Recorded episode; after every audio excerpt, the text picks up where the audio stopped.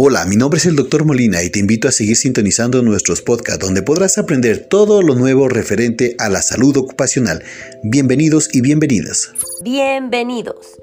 El día de hoy abordaremos una enfermedad muy importante relacionada a la exposición profesional, conocida como pulmón del cuidador de aves, neumonitis por hipersensibilidad es una desestructuración del pulmón por una reacción inflamatoria de causa inmunológica. Se ve en todo el mundo.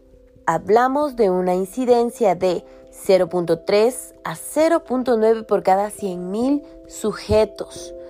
¿Qué ocurre en el pulmón fisiopatológicamente? Hay una combinación de reacciones de hipersensibilidad, hay una activación de inmunocomplejos tipo 3, una reacción de hipersensibilidad retardada tipo 4, células T citotóxicas CD8 que liberan quimiosinas y activan macrófagos.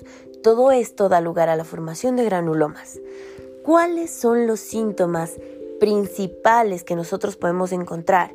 Tos seca, sensación de falta de aire, opresión en el pecho y síntomas similares a la gripe. El diagnóstico. Aquí va a ser muy importante reconocer que necesitamos de una evaluación multidisciplinaria.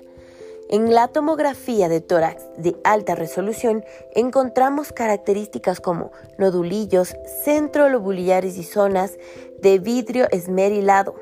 En el tratamiento, que es nuestro punto final a abordar, encontramos a los glucocorticoides que van a aliviar y a acortar estos síntomas. Eso ha sido todo el día de hoy. Muchas gracias.